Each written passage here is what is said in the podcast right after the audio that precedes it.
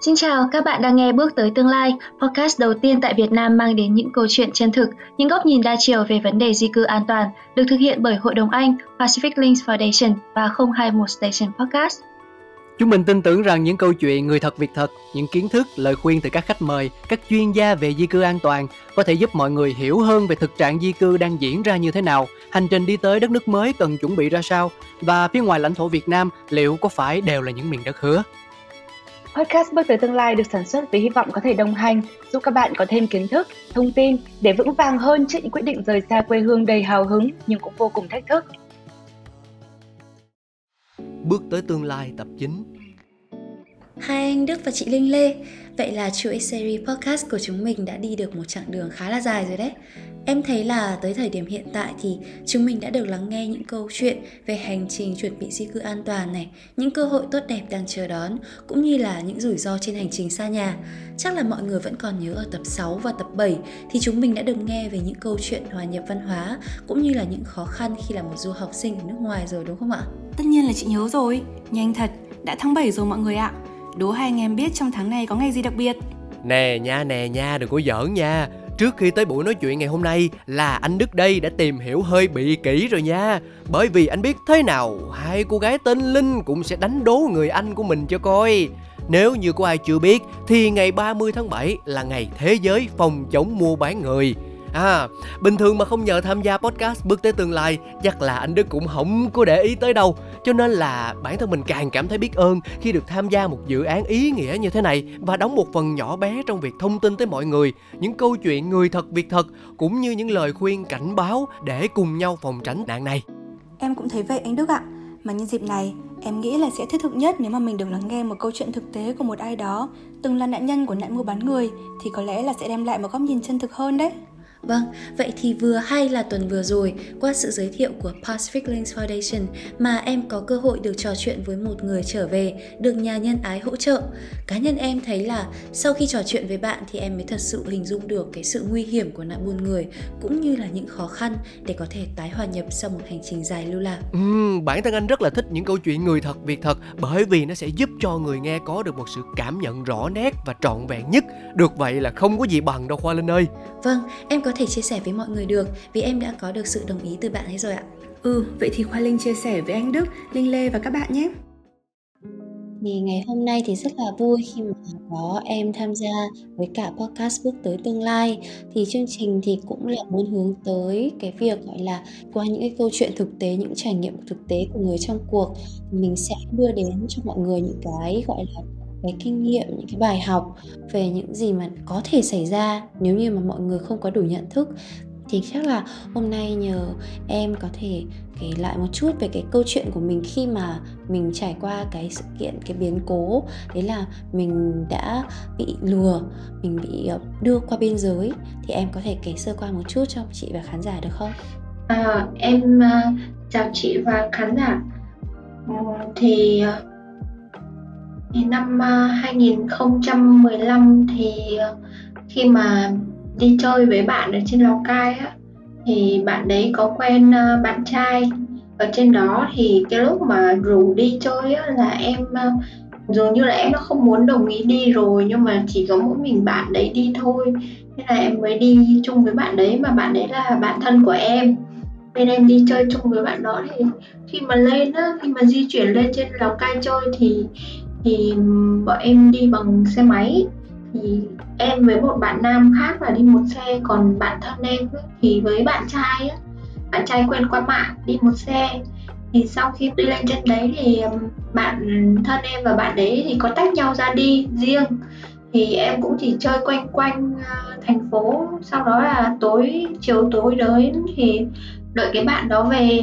Về sau đó là mọi người rủ nhau đi ăn, rồi sau đó đi hát lên quán hát thì trong cái phòng hát đó thì có một đôi chờ sẵn ở đấy rồi. Em thật là em không quen đôi chờ sẵn ở đó.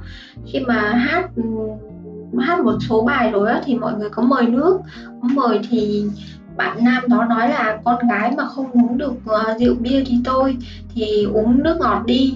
Thì khi mà mời nước ngọt thì khi mà em uống xong ly nước ngọt đấy là em đã nhìn thấy cái đáy của cái ly nước ngọt đấy có cái bột trắng trắng rồi.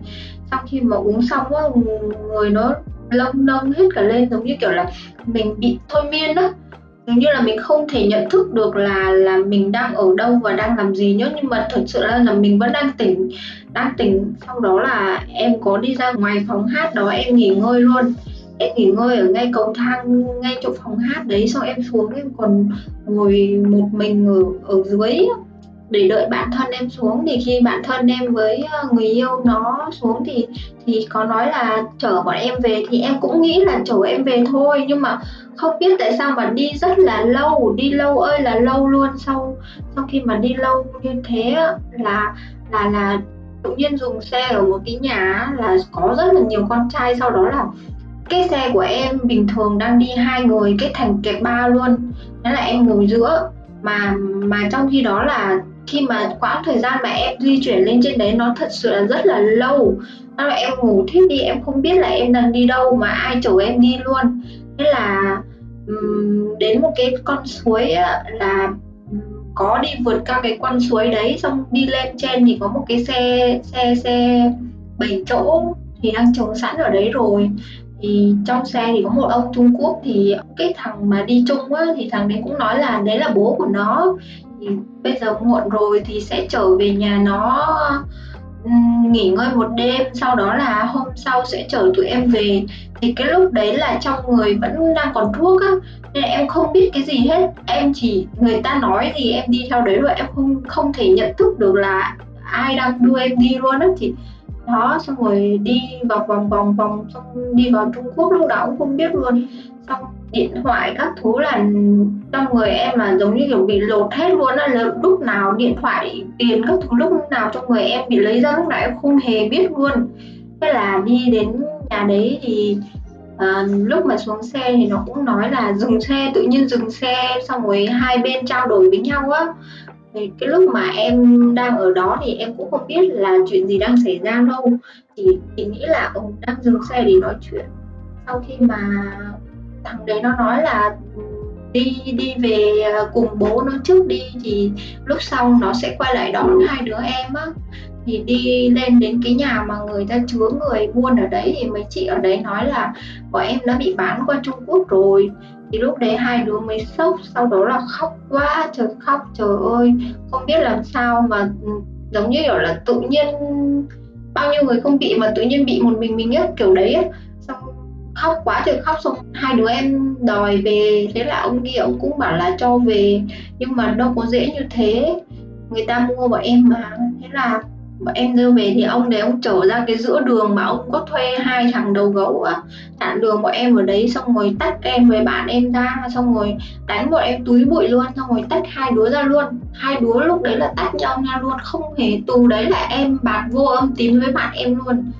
Thế là về là lúc đấy là bị đánh quá trời đánh rồi đánh tím hết cả mặt mũi cả người các thứ xong rồi về thế là em em về em khóc quá rồi khóc em cũng không biết làm thế nào để về nhà được nữa. Thì cái chị ở đấy có nói là đi qua đây á cái thứ nhất á, là chỉ có cách duy nhất để về nhà nếu như mẹ em không muốn chết ở đây á thì chỉ có đi lấy chồng ở đây thì em mới được về nhà thôi. Em lấy chồng ở đây thì thì người ta 6 tháng hay một năm gì đấy, em đẻ con cho người ta thì người ta sẽ đưa cho em về thì cái lúc đấy em, chắc chắn là em sẽ không thể chấp nhận được cái lý do đấy rồi. Em nói là em không chịu, em không thể nào mà em như thế được.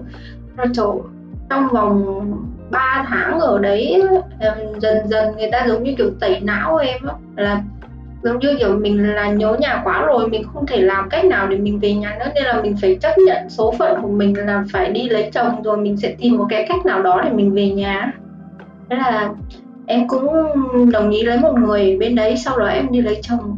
Lấy thì em có nghe tin của bạn em là sau khi mà bạn em mà chuyển đến một khu mới, tức là hai đứa tách nhau ra, một cái khu đấy là một cái khu buôn người rất rất là nhiều con gái Việt Nam bị buôn ở đấy luôn. Hầu như một hộ nào đó cũng đều có ba, bốn người con gái Việt Nam ở bên đó. Họ mua về xong rồi bán đi chỗ khác để làm vợ, để để lấy tiền đó. nhiều lắm. Xong rồi nếu mà không lấy tiền đó nó đem đi đánh xong rồi nó có khi đánh chết xong vứt xác ở đấy mặc kệ luôn.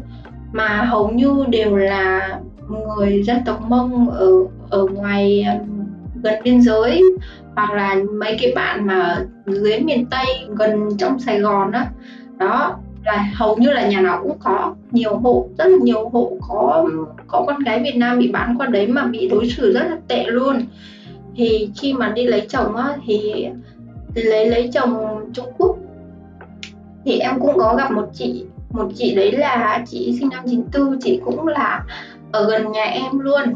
Nhưng mà hai chị em không có biết nhau tại vì cách nhau một cái xã, đó thì cũng gần nhà nhau, cũng cùng là dân tộc Tày với nhau á, thì cũng lấy chồng ở gần nhau. Thì trong cái quãng thời gian mà lấy chồng hai năm ở bên đấy thì chị ấy cũng có một đứa con ở bên đấy và em cũng có một đứa con ở bên đấy. Thì khi mà em trong vòng 2 năm thế em có liên lạc lại với bạn thân em được. Thì em liên lạc lại với bạn thân em thì bạn thân em lúc đấy là nó đã vào công an rồi vào công an để nhờ công an đưa về. Thì ờ, nó có nói với em là bây giờ em đi đi về đi đi vào công an để đi về đi chứ. Nếu như mà còn đợi nữa là không biết khi nào mới về được đâu. Tại vì trong cái khoảng thời gian 2 năm đấy là bọn em đã, là chị chị mà đi chung với em qua bên nhà chồng á, là chị đã có con trước. Sau đó là hai đứa tính là thôi để em bé của chị lớn lên rồi rồi hãng về thì cũng đợi xong tới năm thứ hai là em có em bé. Có em bé thì đẻ ra một tháng là người ta đã không cho mình ở chung với con rồi. Người ta tách tách hai mẹ con ra luôn. Kiểu giống như là nếu như mà ở chung á nó sợ mình mình đưa con chạy á nên là nó không có cho mình ở chung với con.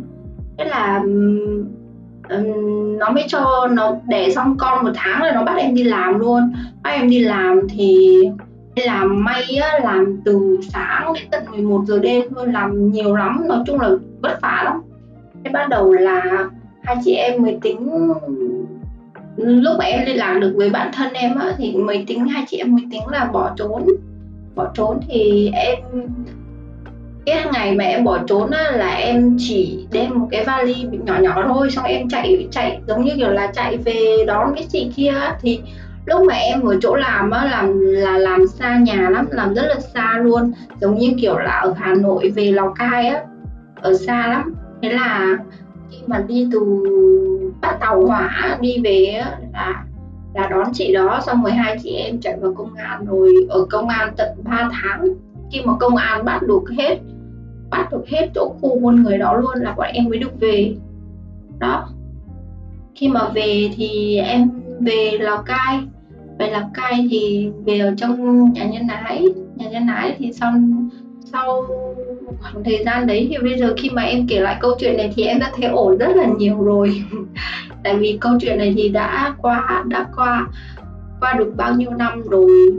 Mà bây giờ kể lại thì em vẫn thấy hơi hơi bị xúc động. Ừ. Ồ, chị cảm ơn em nhá. Thật sự là để mà nhớ lại này, rồi kể lại một câu chuyện như thế thì nó không dễ dàng gì, bởi vì dù sao thì nó cũng là một câu chuyện không vui ấy. Thì rất là cảm ơn em đã chia sẻ như thế, rất là tường tận, rất là chi tiết. Cảm giác như là từng cái việc xảy ra lúc đó nó vẫn còn rất là sống động trong cái trí nhớ của em. Thì chị cũng phần nào cảm nhận được và rất là muốn chia sẻ với em những cái việc mà em đã phải trải qua như thế. Thì chị cũng tò mò một chút thôi là lúc mà em, gọi là, bị mình bị lừa như vậy á, là mình khoảng bao nhiêu tuổi hả em? Năm đấy em mới có 16 tuổi thôi chị. Ừm. 16 tuổi. 16 tuổi là vừa mới học xong, vừa mới còn chưa biết gì. Thì cái thời điểm đó xung quanh em có nhiều bạn nữ khoảng tầm tuổi như thế không? Và có bạn nào rơi vào cái trường hợp hoàn cảnh như em không? Ừ, cái thời điểm đấy thì chỉ,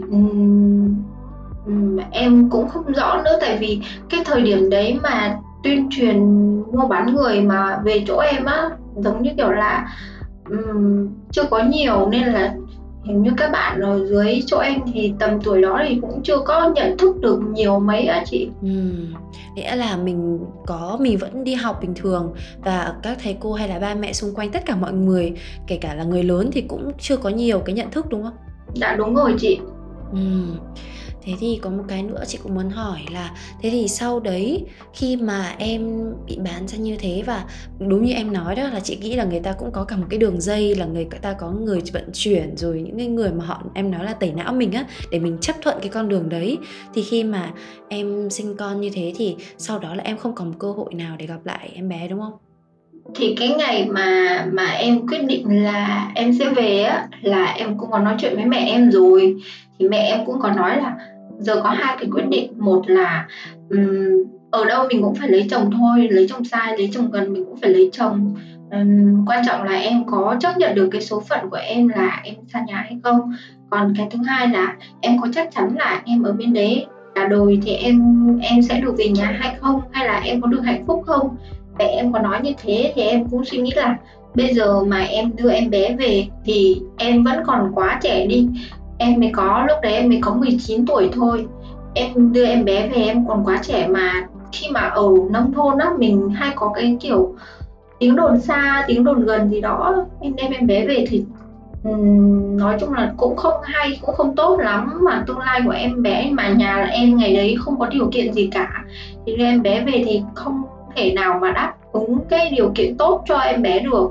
Mà ở bên bên nhà nhà nhà chồng á, thì có thể đáp ứng được em bé, tất cả những cái yêu cầu của em bé đều có thể đáp ứng đáp ứng được luôn.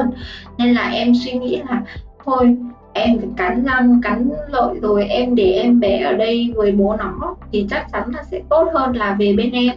Nên là em mới quyết định là để em bé ở lại. Ừ cũng nghĩ đấy không phải là một cái quyết định nó dễ dàng gì nhưng mà ít nhất thì là mình cũng có cái sự gọi là yêu thương của mẹ chị nghĩ là như thế bởi vì cũng có thể là rơi vào trường hợp còn buồn hơn nữa là gia đình lại còn không ủng hộ hoặc gia đình không yêu thương ấy. Thì chị nghĩ là em cũng rất là may mắn khi mà có mẹ khuyên nhủ cũng như là um, cho em một cái cơ hội trở về như thế yêu thương mình. Thì có một cái nữa chị muốn hỏi là thế thì cái lúc mà em được bạn liên lạc là đến công an để mà đi về như thế thì cái quá trình đấy nó có khó khăn không? Em có được hỗ trợ và em đã phải làm như thế nào để mà em được trở về? Cái lúc mà em uh, liên lạc được với bạn thân em á là bạn thân em có dặn em là bây giờ là chị mà em cũng không biết là công an gần nhất chỗ mà em lấy chồng là ở chỗ nào. Em chỉ biết là em đi đến cái công an mà bạn em đến đó thôi. Mà khi mà di chuyển bằng đường tàu á, là mình phải có chứng minh nhân dân ở của bên đấy, giống như kiểu căn cước công dân bên mình bây giờ á. Thì ngày đấy là em gái của chồng em có nhận được một cái chứng minh nhân dân thì đưa cho em, đưa cho em để em xài cái đó là cái đó thì em mới dùng cái đó để em đi đi tàu. Thì trong người em là đã có tiết kiệm được một ít tiền khi mà đi làm rồi. Sau đó là em dùng số tiền đấy để em chạy. Thì em cũng ở đó 2 năm nên là em cũng biết tiếng rồi. Tại vì di chuyển từ chỗ làm về đến cái chỗ mà gần nhà chồng em á, là em cũng dành, cũng đi một hai lần rồi nên em cũng biết á. Nên là em phải về đó để thực ra là em cũng có thể là về đón, về về rồi em đi thẳng vào công an luôn cũng được. Nhưng mà cái chị mà mà lấy chồng gần chỗ em mà hai người đi chung với nhau á, thì chị cũng nói là bây giờ nếu mà về thì chị cũng muốn về á, cho chị về với. Quay lại đón chị đi rồi hai chị em cùng chạy.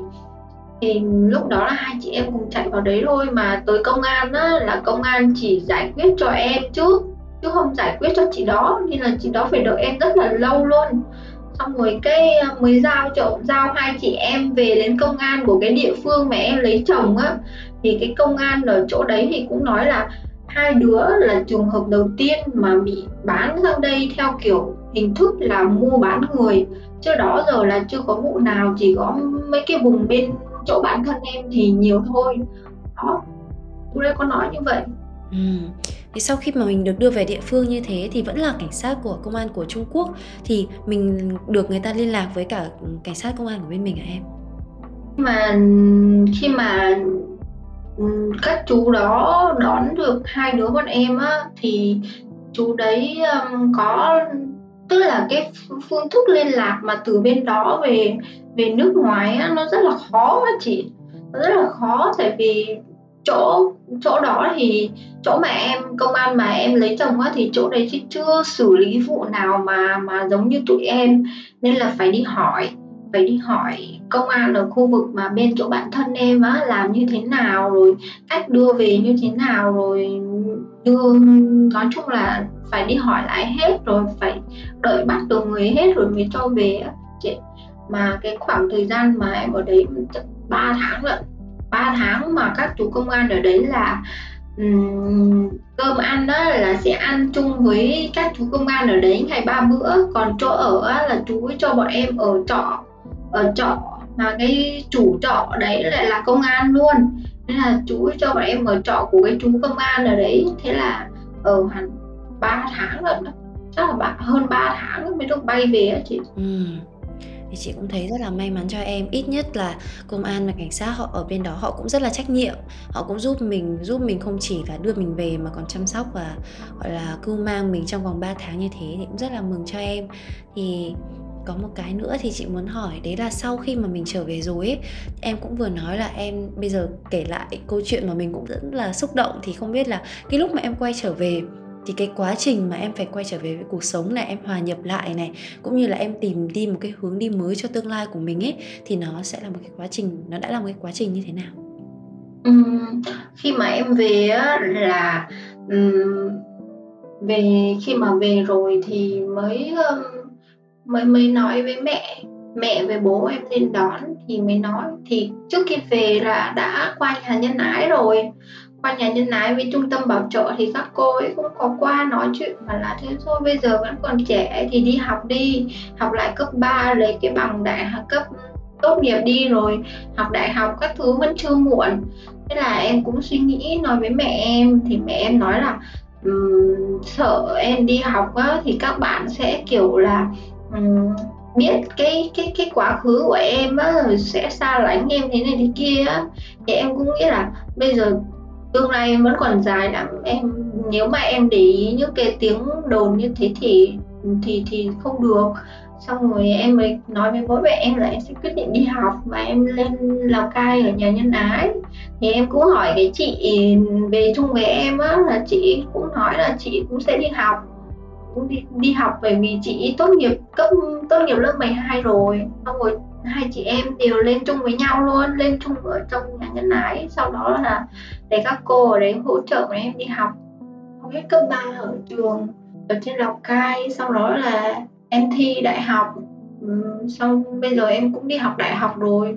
Thì 3 năm mà ở lào cai á, hầu như là em á, thì cũng không có biết gì về đến chuyện quá khứ của em. Tại vì ngày đấy em không hề muốn nói nói gì đến chuyện quá khứ của em hết. Là ờ, hay là bản thân hay như nào mấy em cũng không muốn nói. Tại vì nó cũng không có phải là chuyện gì hay ho tốt đẹp gì mà mình phải chia sẻ.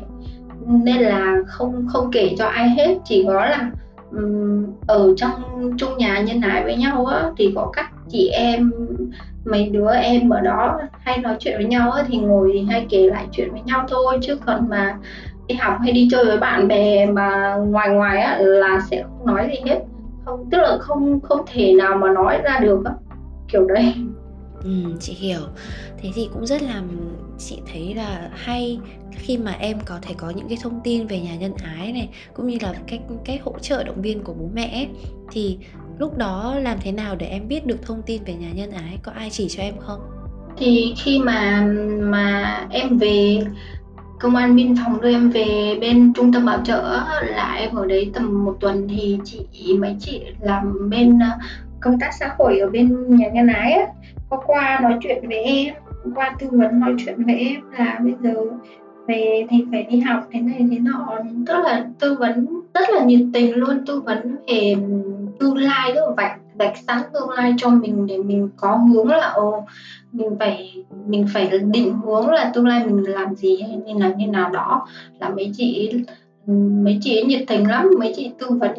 Sau đó là em cũng em, từ khi mà nghe mấy chị tư vấn xong rồi về nhà khi mà về nhà là em cũng nói chuyện với bố mẹ luôn thì lúc đấy em cũng quyết định luôn là em lên ở chung với mấy chị rồi đi học Ok chị hiểu rồi. Thì sau đấy khi mà em có những cái định hướng về tương lai ấy, thì hiện tại thì công cuộc sống của em đang như thế nào rồi? Bây giờ thì chuyện đấy đã qua cách đây là mấy năm rồi. Nhưng mà bây giờ em thì em đang học uh, đại học uh, đại học um, chuyên y khoa dược á, khoa dược học ở trong Sài Gòn này á. Uh, học được 5 năm, học được 4 năm rồi, còn một năm nữa thì trong cái khoảng thời gian mà em đi học trong này thì các cô ở bên nhà nhân ái hoặc tổ chức phi chính phủ vẫn đang hỗ trợ em. Hỗ trợ em là tất tần tật luôn, cả học bổng đi học, rồi tiền ăn, tiền uống, tiền ở, tiền đi lại, tiền ở ký túc xá, rồi tiền đi lại, tiền mua dụng cụ học tập là các cô ấy đang hỗ trợ em hết. Hết luôn là em không cần phải lo gì cả. Mà nếu mà để mà em mà nói với mẹ em mà em đi học đại học như thế á, thì chắc gia đình em thì không có điều kiện như thế gia đình em thì không có điều kiện để cho em đi học đâu. Em mà khi mà các cô nghe nói là em đỗ đại học rồi khi mà nộp hồ sơ vào đây học á là các cô xin học bổng rồi hỗ trợ hết 100% cho em luôn. Ừ, tốt quá. Thật sự là đúng là trong quá khứ thì mình cũng không thay đổi được gì. Hồi đấy có thể nói là mình còn trẻ và mình cũng gọi là thiếu may mắn một chút khi mình rơi vào cái hoàn cảnh như thế nhưng mà bây giờ thì chị thấy là chị cũng rất là mừng cho em vì em có một cuộc sống tốt hơn, cũng là có được cái sự động viên của gia đình này, sự chăm sóc của các cô ở nhà nhân ái, cũng như là rất là nhiều sự thấu hiểu của các chị em khác nữa. Nhiều người là cùng hoàn cảnh và nhiều người thì cũng đơn giản là họ đồng cảm thôi. Bởi vì là chị tin là so với ngày trước thì cái công tác của các à, anh chị của nhiều bên, của nhiều tổ chức cũng đã tốt hơn để mà mọi người có cái nhìn nhận, gọi là, rộng mở hơn, cũng như là nhiều cái nhận thức hơn về cái tình trạng, gọi là, buôn bán người này những cái câu chuyện như thế. Kể cả cái việc mà em lên đây em kể lại câu chuyện của mình ngày hôm nay như thế cũng góp một phần rất lớn vào cái việc tuyên truyền như thế. Thì chị cũng rất là cảm ơn em ngày hôm nay đã đến với cả chương trình. Thì chị cũng chúc là từ giờ trở đi thì cuộc sống của em sẽ ngày càng ngày càng tốt hơn nữa này. Cũng như là dựa vào những cái gì mà em đã được nhận từ nhà nhân ái từ những uh, bên tổ chức liên quan cũng như là từ gia đình thì em cũng sẽ đóng góp một phần nào đó vào cái công tác tuyên truyền cũng như là nâng cao nhận thức của mọi người về việc là buôn bán người này những cái thủ đoạn những cái tình huống để cho là những em gái nhỏ nữa mà cũng không chỉ là em gái mà là tất cả những em nhỏ những gia đình đều ở nhất đặc biệt là những hộ gia đình ở vùng cao những người mà có nguy cơ rất là cao đối với cái nạn buôn bán người như thế này thì họ có một cái nhận thức tốt hơn và từ đó thì có thể là gọi là bảo vệ được cái cuộc sống của bản thân trong hiện tại này và đảm bảo được tương lai nữa. Thì chị cũng chúc em luôn khỏe mạnh này và sớm có được một cái uh, cuộc sống hạnh phúc của riêng mình nữa. Rất là cảm ơn em ngày hôm nay nhé dạ cảm ơn chị. Ôi thực sự là người ngoài cuộc nhưng mà nghe bạn ấy kể lại câu chuyện thì em thấy vừa đau lòng lại vừa thấp thỏm May là bạn không những được giải cứu trở về nhà an toàn mà còn được gia đình yêu thương đón nhận, được nhà nhân ái giúp đỡ hết sức nữa. Linh Lê thì cảm thấy khâm phục vô cùng khi mà bạn mạnh mẽ vượt qua nỗi đau trong quá khứ, rồi tự phấn đấu tạo ra cho mình một tương lai tốt đẹp hơn. Quả thực là mừng cho bạn. Ừ, và về phía bản thân mình thì anh Đức mong rằng câu chuyện mà bước tới tương lai chia sẻ tới các bạn ngày hôm nay sẽ giống như một sự cảnh tỉnh, một lời cảnh báo về một vấn nạn đang thực sự diễn ra quanh chúng ta. Chúng mình mong rằng với câu chuyện này thì các bạn sẽ cảnh giác hơn với những chiêu trò của nạn mua người, điển hình như là hứa hẹn việc nhẹ lương cao hoặc gán nợ ép buộc nợ nần có thể là dụ dỗ lao động nước ngoài trái phép rồi đưa hợp đồng lao động không rõ ràng bên cạnh đó thậm chí là bắt cóc rồi giả vờ yêu, giả vờ quen qua mạng xã hội như facebook, zalo, viber, wechat, vân vân. Rồi là môi giới hôn nhân với người nước ngoài trái phép. Và kể cả là giả vờ nhận con nuôi nữa. Rất nhiều rất nhiều những chiêu trò khác nhau. Chúng mình mong rằng sẽ không ai trong chúng ta phải rơi vào những hoàn cảnh nguy hiểm, rơi vào bẫy của những kẻ lợi dụng sự tin tưởng của người khác. Và trước khi kết thúc podcast của ngày hôm nay, thì bước tới tương lai như thường lệ, sẽ gửi tới các bạn một câu đố nhỏ. Câu trả lời chính xác và nhanh nhất được gửi về cùng bước tới tương lai a gmail.com sẽ nhận được một phần quà vô cùng ý nghĩa. Và câu hỏi của tập 9 này là, Ngày toàn thế giới phòng chống nạn buôn người là ngày nào? Đáp án A 28 tháng 7 Đáp án B 29 tháng 7 Đáp án C 30 tháng 7 và đáp án D, ngày 31 tháng 7 các bạn hãy mau chóng gửi câu trả lời của mình về cùng bước tới tương lai a gmail.com nhé. Hẹn gặp lại mọi người ở các tập podcast tiếp theo.